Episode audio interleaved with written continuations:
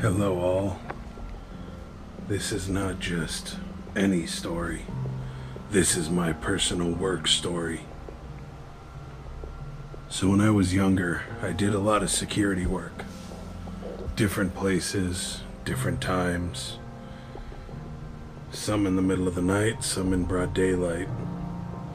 One of them that stood out was a cannery. Now, the reason this cannery stood out so much is because it was a creepy place.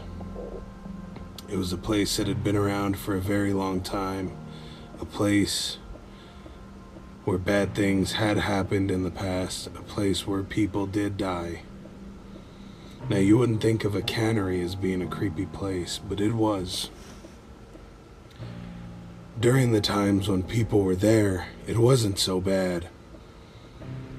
It's during the off season when there were no workers there unless absolutely needed. That's when things got real. Now,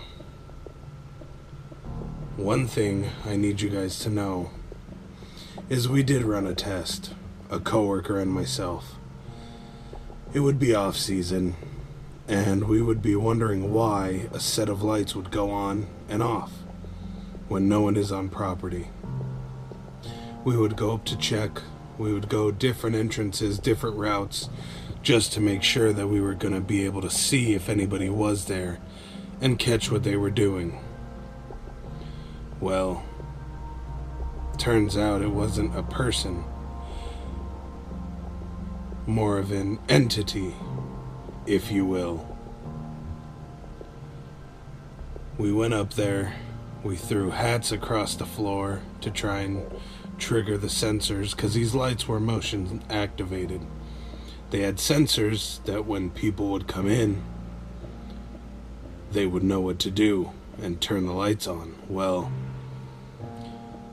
we threw hats, trash, damn near everything to try and get the sensors to go off so we could disprove the creepiness that was happening. But we weren't able to, unfortunately. Now,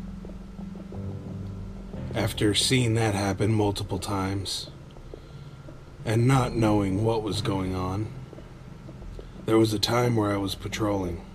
I was out doing a patrol of the property before doing my internal run to assure that the doors were locked. Lights off, you know, make sure a fire wasn't going to start or that no pertinent doors and information that shouldn't have been out in view of anyone sneaking around would be accessible. Well, I'm going through this building and I'm locking up doors. Verifying first that they're locked. If they're not, then locking them.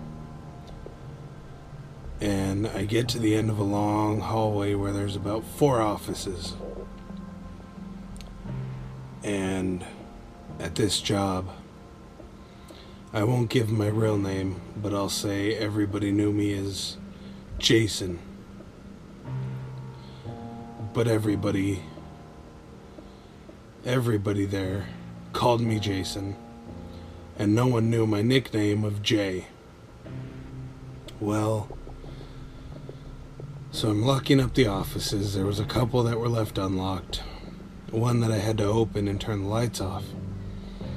And when I open the door, I look around, verify that no one's in there, verify that no one's in the area that I am in either no one was in either of the areas the common hallway or the office.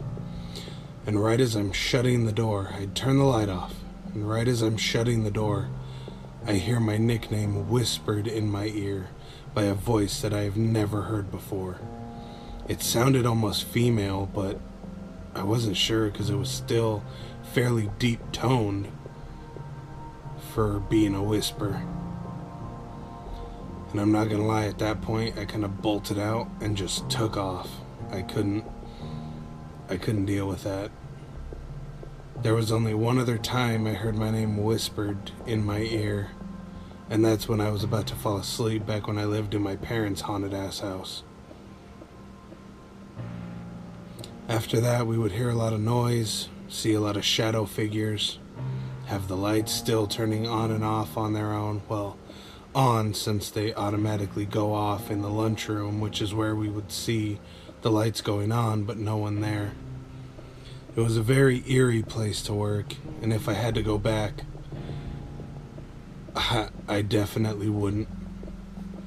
I try and stay far, as far away from that place as I can.